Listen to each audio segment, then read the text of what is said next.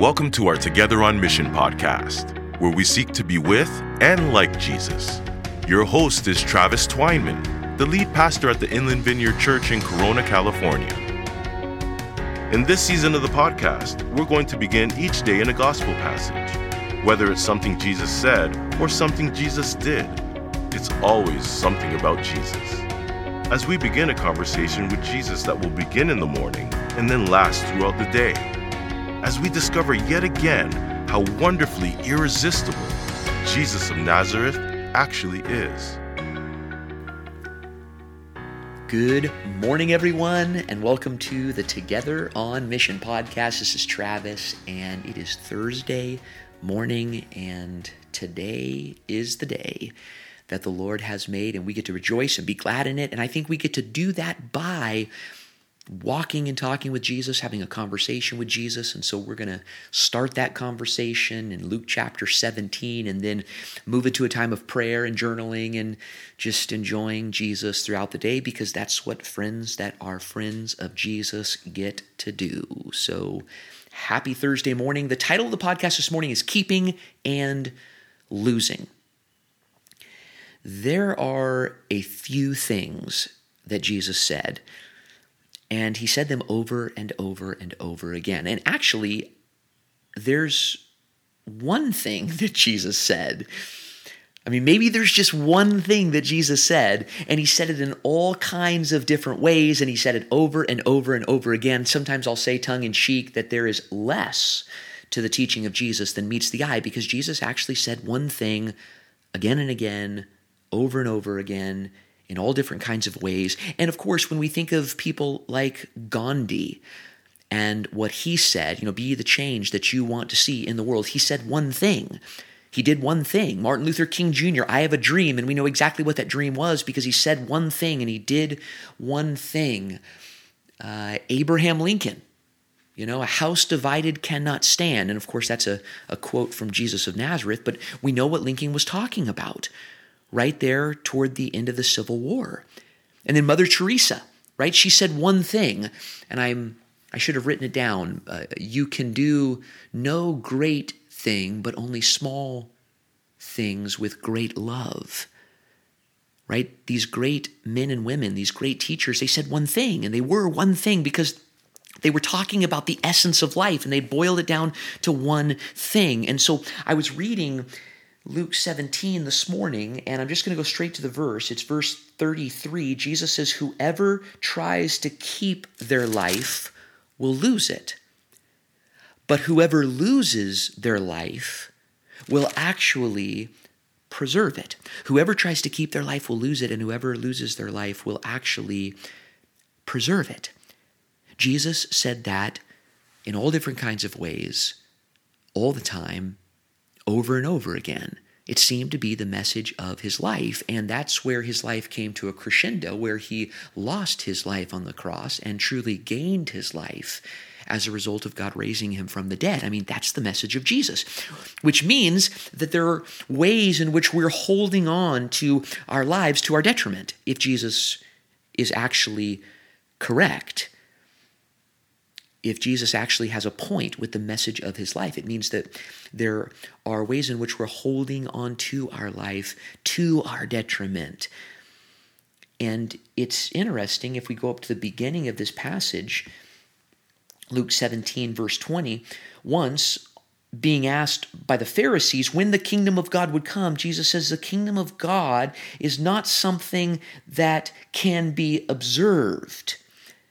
So, this passage brings in the Pharisees, and as we know from the teaching of Jesus, the Pharisees are holding on to their life to their detriment. And maybe we can relate to them. They're holding onto their life to their detriment by being right, by winning the argument, by being in control, by pushing and pulling and having their own agenda. And of course, they probably honed in the art of doing it where it wasn't so cringe, but that's what they were doing.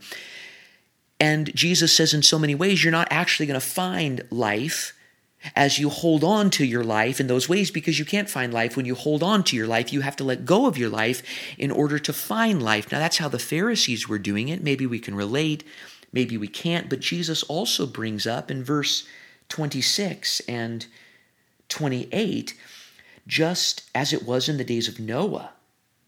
And then verse 28, it was the same in the days, you know, when Lot was hanging out in Sodom. That's a different way to hold on to our lives. What people were doing during the time of Noah, what people were doing in Sodom during the time that Lot was hanging out in Sodom, right? It's a holding on to my life by doing whatever I want to do.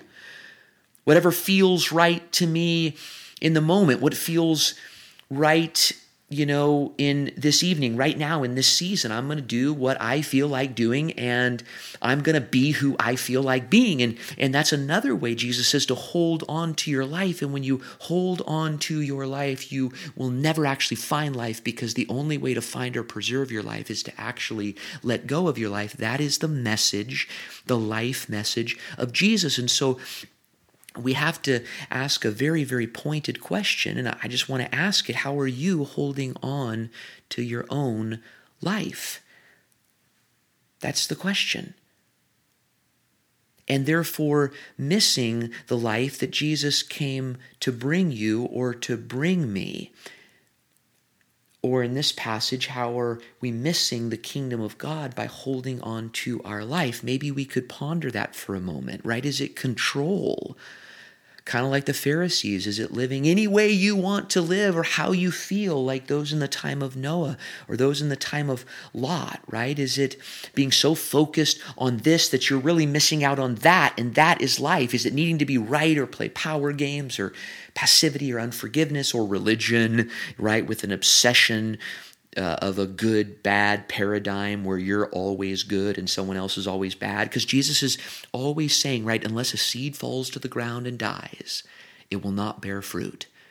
Unless you give up your life you will not find life. Deny yourself and follow me or pick up your cross and follow me. Those are all ways of saying the exact same thing.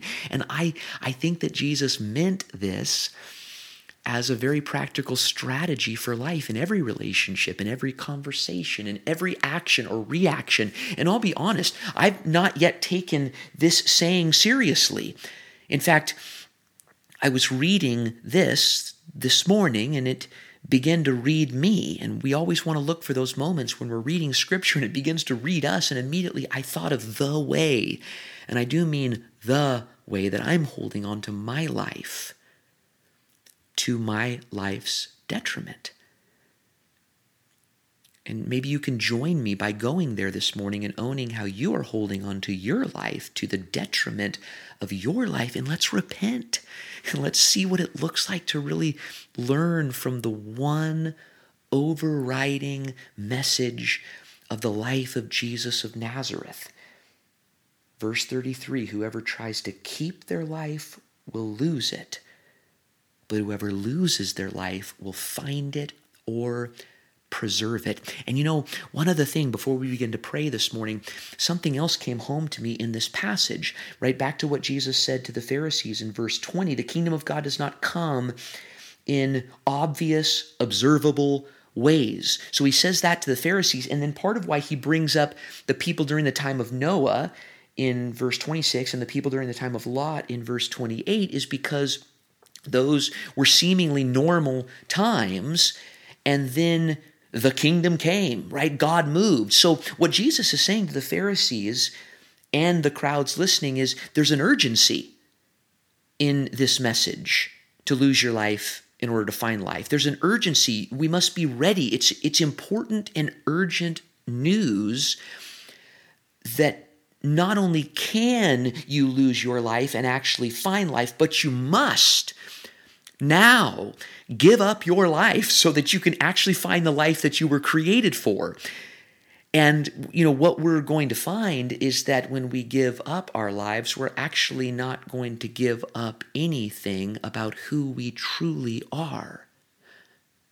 But we will find so much more than we are now. And so today, let's let's let go of our lives and let's be aware of what that thing you know, the way that we're holding on to life, what that looks like specifically for me and for you. And let's follow Jesus in this open handed giving up our life so we can truly find life. Let's ponder this in the presence of Jesus. I mean, what a great conversation to begin with Jesus this morning. Here's the question What must you lose, give up, in order to lose your life so that you might gain, find, preserve life and life abundantly? We'll talk on Monday. Thanks for listening to the Together on Mission podcast. We hope you were blessed and encouraged by it today. If you had any questions about the Inland Vineyard Church, our ministries, or our Sunday services, feel free to connect with us on social media platforms like Facebook and Instagram, or check out our website at inlandvineyard.org.